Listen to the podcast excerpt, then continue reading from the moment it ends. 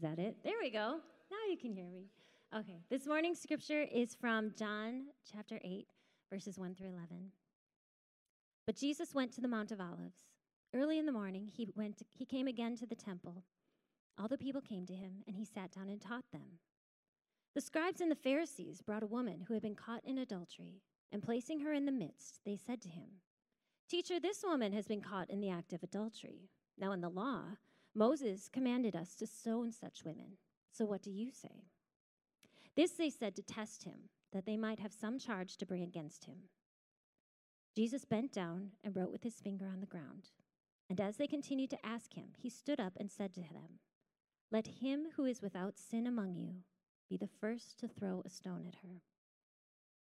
And once more he bent down and wrote on the ground. But when they heard it, they went away one by one, beginning with the older ones, and Jesus was left alone with the woman standing before him. Jesus stood up and said to her, Woman, where are they? Has no one condemned you? She said, No one, Lord. And Jesus said, Neither do I condemn you. Go, and from now on, sin no more. Let's pray. Father, thank you for all, all of who you are. I just ask right now, Holy Spirit, that you would prepare our hearts to hear your word. I pray, ask that you would anoint Pastor Tom as he delivers it. In Jesus' name, amen.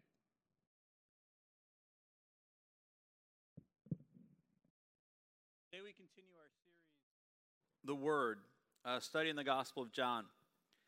And I want to remind you um, why we've said the study is so important, right? From the very, very beginning, I said the reason why studying the book of John is so important is because John goes out of his way to unfold for us, to show us, to teach us the most important topic we could ever study. He goes out of his way to unfold for us the very nature of Jesus Christ himself. The book of John was written um, by John with the intent of introducing Jesus to both Jews and Gentiles, for them to be able to see who he was, what he came to do, what he taught, what his work was, what his theology was, and what ultimately it means for us. And so the book of John is this beautiful place that we go to and we begin to discover a lot about who Jesus Christ is. And I think that truth is particularly important to remember as we dive into today's story. As we, as we continue to unfold the story of the woman who was caught in adultery, I want you to keep in mind the importance of the study. I want you to keep in mind that what we're really about here, what this is really all about, is us discovering about Jesus Christ Himself, His nature, His ministry, His teaching. That this is really about Jesus. Because as the story unfolds, you begin to see the importance of the story is really rooted in that. Are we discovering about Jesus who Jesus is? Now, as we read it, it's, it's kind of a well known um, story about the ministry of Jesus. It's the woman who's caught in adultery. And this story, um, I think, is important uh, to, to feel. I think this story is important to, to identify with, to really begin to understand that this is a real woman going through a real situation. It's the story of a young woman who found herself in a very desperate situation. Probably um, the most desperate situation a person could ever imagine finding themselves in. And she found herself there as not a victim, but as a participant. There's no, there's no question that she put herself in this situation. She put herself in this place. That she had made a series of decisions followed by a series of actions. And she became entangled in a relationship that she shouldn't have, that she knew was wrong, that she knew carried grave consequences. Although she had made a lifelong commitment before God and before man, to be faithful to her husband, she broke that vow. And she was now facing the consequences of those choices. And the context of her desperate situation is much different than the context with which we in the here and now might process or experience it, right? See, she had no option to simply file for divorce. Uh, she had no option to just walk away. She had no option to apologize and say, I'm sorry, and go to counseling and rebuild her relationship. In, in her time and in her space, if she was found out, if they would catch her, if she was guilty, she would die. And she was found out. And so everything proceeded exactly the way she knew it would. She was captured, she was tried, and she was dragged into the streets to face her death. So everything moved, everything proceeded exactly as the way she knew it would until it didn't. Until Jesus stepped in. She was found out and she was accused and she was found guilty. And they dragged her into the public square to have her killed in the most horrific way. For a lot of us, we, we read the stories in the Bible of people being stoned to death, and I don't think we quite get the depth of what that means. This is, this is a crowd of people taking rocks, not, not little stones, but rocks, and pummeling people with it until they're dead. It is a horrific sentence. And so this is what she was facing. And as they were bringing her to, this, to the square and as they were about to kill her, they, they wanted to trap Jesus. But in their attempts of trapping Jesus, her life was spared.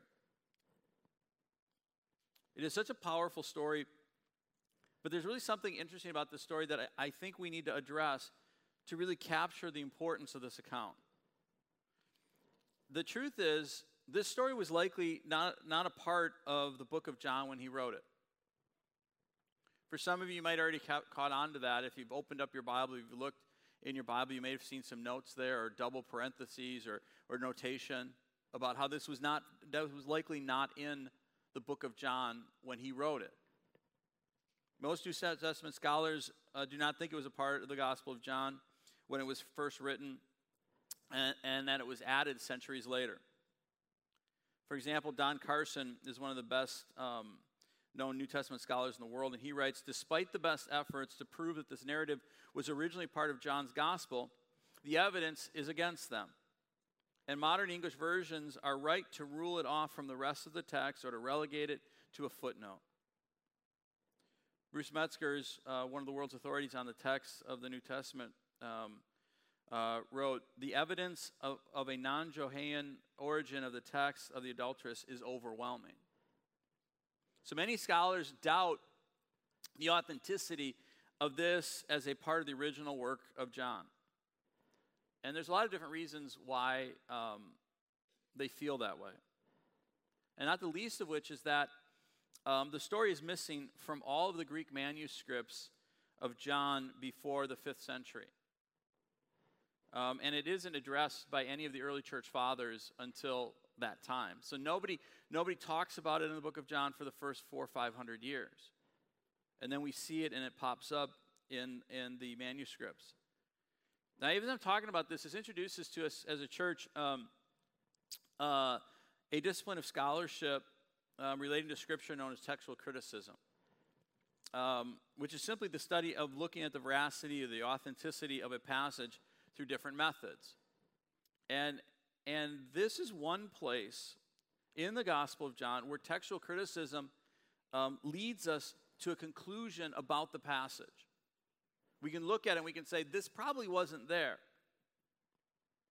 And that's ultimately what textual criticism allows us to do. It allows us to see whether or not something is authentic, whether, whether, whether it is dependably in Scripture. And the great thing is, is even this passage ultimately leads us to a place where we can say that we trust what Scripture says. For a lot of us, we've probably heard people talk about it. Well, how do we know that the Bible is this? How do we know that it wasn't changed? How do we know all that stuff? And that really gets to the heart of the question uh, of, of textual criticism. But even in when we lo- look at what is written here in John, it, what it does is it teaches us that we can count on what the Bible says. Because we can read this and we can draw the conclusion that this likely wasn't in John. Why? Why can we draw that conclusion? Because we know what really was there. We have enough understanding of what was originally there. The reason we can make the claim that this wasn't likely in the original is because we can be immensely sure what was in the original. And the reason we can be so sure is because we have so many copies, handwritten copies over centuries with which we can make comparisons. We have nearly 28,000 handwritten manuscripts um, that date as early as the second century. Now, think about that 28,000 handwritten copies that date very close to when Jesus Christ actually walked the earth. Um, and, and it allows us uh, to realize that this was being shared among the church for that first, for the first um, very beginning of the church's development. And the uniformity of it all is, is really remarkable. You can look at the 28,000 copies and you can compare them and realize that, there's, that, that it's almost, um, they're almost all identical. There are small changes here and there, but its uniformity is amazing. When you compare what I just described to you um, to many ancient works that are accepted by scholars and are considered authentic, it is staggering. Um, as an example, Julius Caesar's Gallic Wars, we have a total of 10 copies. And the earliest copy um, dates to around a thousand years after the events. Um, Homer's Iliad, which many of us studied in school, um, is second um, to the 28,000 biblical manuscripts in all of antiquity, and it's a total of 650 copies. And looking at the many different manuscripts and comparing the 28,000 to each other, you discover that the differences are remarkably insignificant. And it provides enough cross reference that we can feel t- comfortable with the truth of what we read in our passage, in our scriptures, in the Word of God. And that's what allows us to look at this and be able to say with confidence, it likely wasn't there. Now, with all of that being said, if I don't believe, and if we don't believe that this was in the original gospel written by John, why do we choose to teach on it? Why do we think that it is worth embracing for our spiritual development? And this is where it is important to remember that the reason we are studying the book of John is to learn about Jesus, to learn about the nature of Jesus Christ, and to learn about who he is and how he interacts with us. If I don't believe that this was in the original, why would I teach on it? Well, first of all, I believe that all the evidence points to the fact that what is recorded here actually happened. That this interaction actually took place, that this story is something that took place within the context of the ministry of Jesus Christ. Leading New Testament scholars believe these events likely happened. In fact, the same Don Carson, it says definitively that he does not believe that evidence points to this being in the original recording of John, also says there is little reason for doubting that the events here described actually occurred. There is much that happened in the life of Jesus Christ that wasn't recorded in the Gospels. There's much that, that took place in his life, much of his ministry that we don't actually see in the Gospels. If you take the three year ministry of Jesus Christ and try and, and, and look at the Gospels, you'd only have a small portion of the time of his life. And in fact, we have it recorded even in the book of John that says it, w- it would take volumes to, to record everything that took place in Christ's ministry. So, the, so, so it's very clear to believe that this type of event might have taken place. And in fact, what most scholars believe is that there are plenty of stories that circulated about the ministry of Jesus Christ in the first century, in the second century, and third century that had witnesses, that, that had been, it had been told over and over and over again. And so ultimately, the inclusion of this story is about something that likely took place in the life of Jesus that teaches us something about who Jesus Christ is. This likely happened and was added later because it was important to understanding who Jesus Christ was. It was added because the story does teach us about the nature and the theology of Jesus Christ. So I believe it is right to examine this as an account of the ministry of Jesus Christ. Even if it doesn't carry with it the authority of Scripture, it reflects very clearly the nature of Jesus Christ that we are looking to understand, understand. And it provides for us sound doctrine about what Jesus Christ taught us.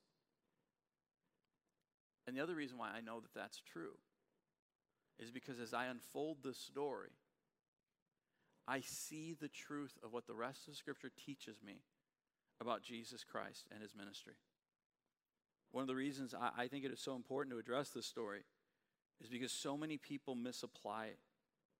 So many mis- people misdefine the, event, the events in an attempt to support a picture of Jesus Christ that the Bible does not support, that, that all of Scripture does not support.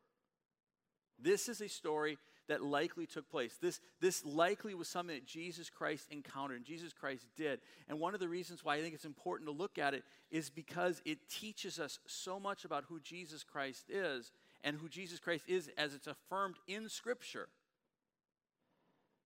That I think it's important for us to look at it, particularly because so many people look at it wrongly. And as a result, people suffer. The lesson that we learn from looking at the story of Jesus Christ is a lesson of what happens when we need mercy. It's a relevant question, isn't it? How does Jesus Christ respond when we are in need of mercy? Does anyone here feel as though at some point in your life you needed God's mercy? Does anybody here feel as though some point in the future you might need God's mercy? So, to me, as I look at this and I say, as I want to study Jesus Christ, I want to study the nature of Christ, I want to study the theology of Christ, it's important for me to understand how does Jesus deal with me when I am in need of mercy? Take a moment and return to the story. The woman has been found out, she's being dragged, eh, dragged to be killed.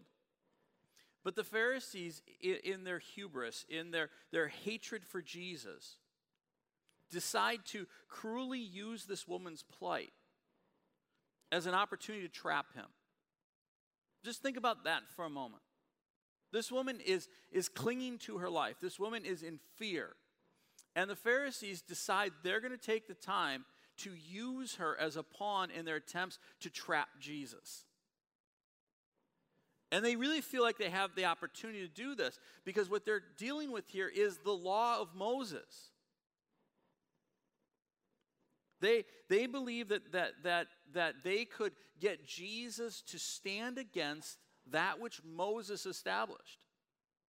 And on a, in an important topic, on an important, on an important issue.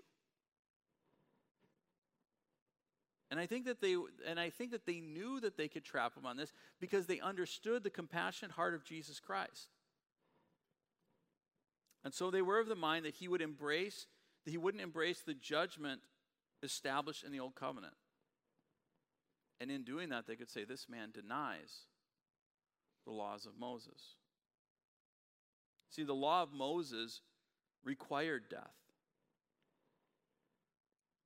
But Jesus on a number of occasions made it clear that there was a new covenant that he that was being established through him and that he didn't always agree with, with the demands of the old covenant.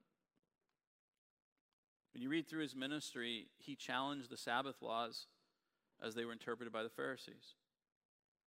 He challenged the divorce laws in, in matthew 19 and in mark 7 he challenges the eating laws of the old covenant and it says, in saying this, Jesus declared all foods clean. So every step of the way, he's been okay with challenging the laws of Moses, been okay, been okay with challenging the laws of the old covenant.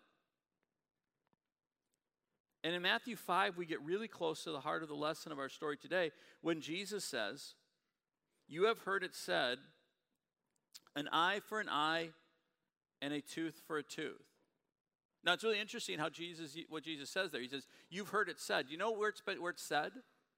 It's said in the writings of Moses in Exodus and Leviticus and Deuteronomy. He says, "You've heard it said in the writings of Moses, in the foundation of our faith, an eye for an eye and a tooth for a tooth." But I tell you, do not, res- do not resist an evil person. If anyone slaps you on the right cheek, turn to them the other cheek also. When you hear this, when you read this, you see Jesus taking a posture of mercy again, don't you? So it was reasonable for the Pharisees to be able to come out and say, We're going to ask him what, what, what he thinks about the laws of Moses. And when he stands up and says, Oh, no, no, we don't have to kill her, we'll get him. You know, the idea of turn the other cheek, that's one thing. But this is adultery. And the people will begin to turn against him and will have him. So the Pharisees are coming to Jesus to see if he will contradict the law of Moses. And consistent with what he has said in the past, Jesus, as John Piper describes it, exalts himself above the law of Moses, changes its appointed punishment, and reestablishes righteousness on the foundation of grace. Jesus establishes in this moment a truth that is relevant when we ask the question what happens when we are in need of mercy? How does Jesus respond when we are in need of mercy? And what he says is, In me, you will find a way. In me, you will find a way to mercy. In me, you will find a pathway to grace. He says, Come to me, and you will find mercy. At the heart of the new covenant in Christ are the open arms of Christ, waiting to receive those who are in need of mercy. Even as you hear that, even as you, even as you get that declaration, isn't it the type of thing that each one of us who, who, who affirm the idea that we have needed mercy and that we will likely need mercy again, when you hear that, doesn't that draw you closer into the truth of who Jesus Christ is? Doesn't it draw you closer in to a relationship with Jesus Christ? Christ is waiting to receive those who are in need of mercy. And this, this, this reality is consistent throughout the teaching of God's Word. The gospel message is the expression of God's mercy. In Titus 3, it says, But when the goodness and loving kindness of our, of our God, our, of God our Savior appeared, he saved us. Not because of works done by us in righteousness, but according to his own mercy. Jesus Christ, in his appearing, in his mission, came to save us by what means? His mercy. First Peter writes this and says, Blessed be the God and Father of our Lord Jesus Christ. According to his great mercy, he has caused us to be born again to a living hope through the resurrection of Jesus Christ from the dead. And, and Hebrews 4 shows us how this is a continual open door where he, when it says, Let us then with confidence draw near to the throne of grace that we might receive mercy. You understand that the context of the work of the gospel of Jesus Christ is to give mercy to those who are in need of it. That, that we can continually draw near to the throne of grace and receive the mercy we need. The picture of this desperate woman painted in the story we have read reflects beautifully the opportunity we have in Jesus Christ. He is not looking to destroy people. He's not looking to reject people. He's not looking to turn people away. He has made a way for mercy to be poured out on those who desire it and those who seek it. It doesn't matter what you have done. You have the opportunity to receive mercy here today. For many of us, we keep our distance from God and from others because of the guilt of our sin. For many of us, we consider ourselves unworthy. And at the core of the destruction of our lives is the guilt of our sin. But Jesus Christ, through his work, Jesus Christ, through his death on the cross, the shedding of his blood, the, the new covenant that he establishes that replaced the old covenant and brought forth a covenant that is rooted in the mercy of God, is what we are here to receive, is what is our, our, our redemption. It doesn't matter who you are. Doesn't matter what has been done. The blood of Christ covers our sin. He's opened the doorway for you to have fellowship with Him and to have fellowship with brothers and sisters in Christ. This is who Jesus Christ is. The story of the woman caught in adultery reflects beautifully the nature of Jesus Christ that we come here to learn. That truth really has no meaning if you don't understand its context. The story doesn't help us if we don't press further in to see the nature of the mercy that is being offered. It says, He stood up and said to them, Let him who is without sin among you be the first to throw a stone at her. And when they heard it, they went away one by one, beginning with the older ones. And Jesus was left alone with the woman standing before him. Jesus stood up and said to her, Woman, where are they? Has no one condemned you? She said, No one, Lord. And Jesus said, Neither do I condemn you. Go and from now on, sin no more. Every time I read that, I, I am struck with how poignant a moment that is. When you feel the desperation of this woman, when you understand the depths of her fear, can you imagine the relief when Jesus says, Has no one condemned you? And then when he replies and says, Neither do I. Imagine how the fear is broken, how relief comes how the, how the, how the salve of mercy begins to heal. Each of us has been or can be in her place. Aware of our condemned status, looking up into the eyes of our Savior, who has cleared the room to make way for freedom in Him. As I read this, what I realize is that I am not less unworthy than she. I'm not less unworthy of the punishment that she was facing.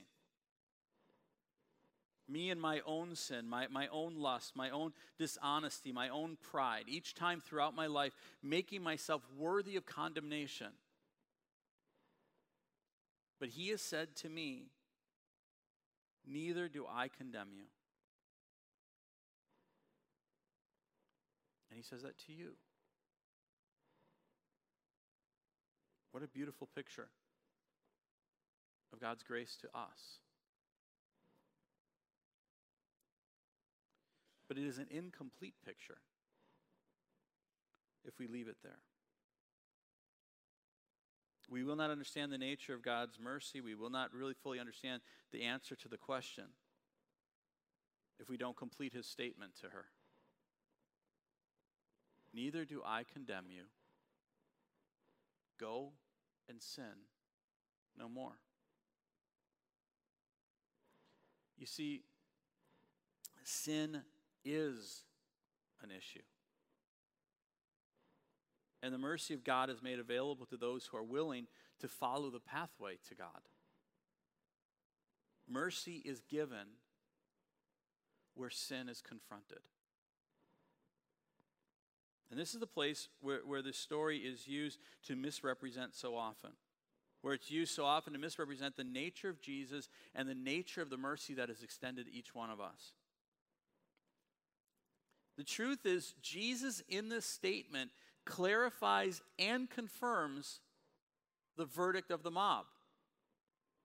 You see, the mob was not wrong in saying this woman is in sin, this woman is a sinner. When Jesus says, He who is without sin, let him cast the first stone, he wasn't saying their determination was wrong or they were wrong to point out her sin. In fact, Jesus does it later, right? He says, Go and sin no more. He's saying what she's doing is sin. He was simply saying they didn't have the authority to kill her for her sin. This is something I think is so important for us to clarify.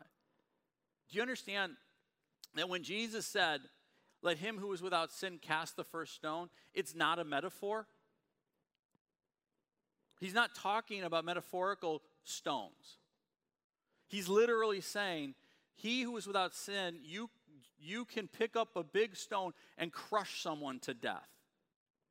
And the reason why I bring this uh, for clarification is because there are so many Facebook theologians out there that the moment you point out sin, they say, oh, let him who is without sin cast the first stone. You cannot equate the idea of pointing, rightfully, justif- justifiably, biblically pointing out someone's sin with picking up stones and killing someone. Jesus pointed out their sin. And Jesus at no point said that the mob was wrong in pointing out her sin.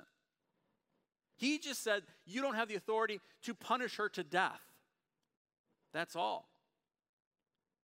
And the truth is, the, the idea, the, the, the concept, the, the, the, the act of pointing out sin is immensely important to the application of mercy.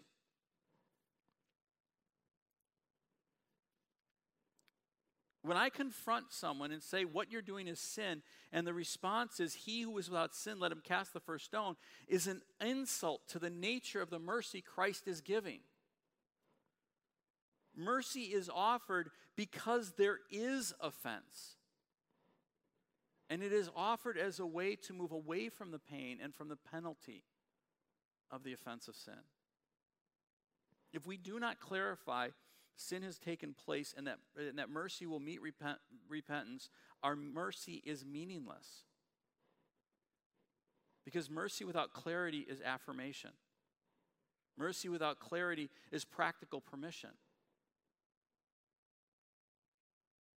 It's like continually finding your, your teenage son looking at pornography online and not doing anything about it because you're being merciful. What Christ is doing here is consistent with his message throughout his ministry. What does Jesus say in Luke 5? I have not come to call the righteous, but sinners to what? Repentance. And that included those in the sin of self righteousness. It included those in the sin of greed. And it included those in the sin of sexual promiscuity. When I am in need of mercy, Jesus is ready to provide it. If we are ready to receive his pathway forward. The reason why this passage was so important to study is because it teaches us so much about the nature of Jesus Christ. Yes, sin is a problem. Yes, sin separates us from our Heavenly Father. And yes, if we continue in sin, there will be a punishment for our sin. There will be a price to pay for our sin. But Jesus, in his mercy, steps in and says, I forgive you. Go and sin no more. The concept of repentance is really simple. It literally means to turn and go a different direction. To stop continuing in the way which leads to your destruction, but turn out of mercy and grace. Turn in mercy and grace. Turn as a result of mercy and grace and go a different direction. Go and sin no more. That is the great answer to the question How does Jesus respond when I need mercy? His mercy is there to set you free from your sin, to forgive you and provide a path back to our Heavenly Father through repentance. That is the great joy and the great hope of mercy. We don't have to stay in our sin, continue in our sin, bear the weight of our sin. The reason why, to me, this passage means so much and is so worthy of study is because ultimately it shows us the totality of the ministry of Jesus Christ. What he came to do. To seek and save the lost, to call those who are sinners to repentance, and to provide through his blood shed on the cross a new covenant a covenant of mercy and grace where there is repentance. Whatever it is you wrestle with, whatever it is you're struggling with, the work of Jesus Christ was not so that you could stay in your sin. It was so that you could be called out from it, so that you could be changed so that the addiction you have to your sin can be broken. The destruction that comes in your life because of your sin can be restored. This is the work of Jesus, and the mercy extends to you today. Are you prepared to go and sin no more? His mercy is here for you that you can do that very thing. Dear Heavenly Father,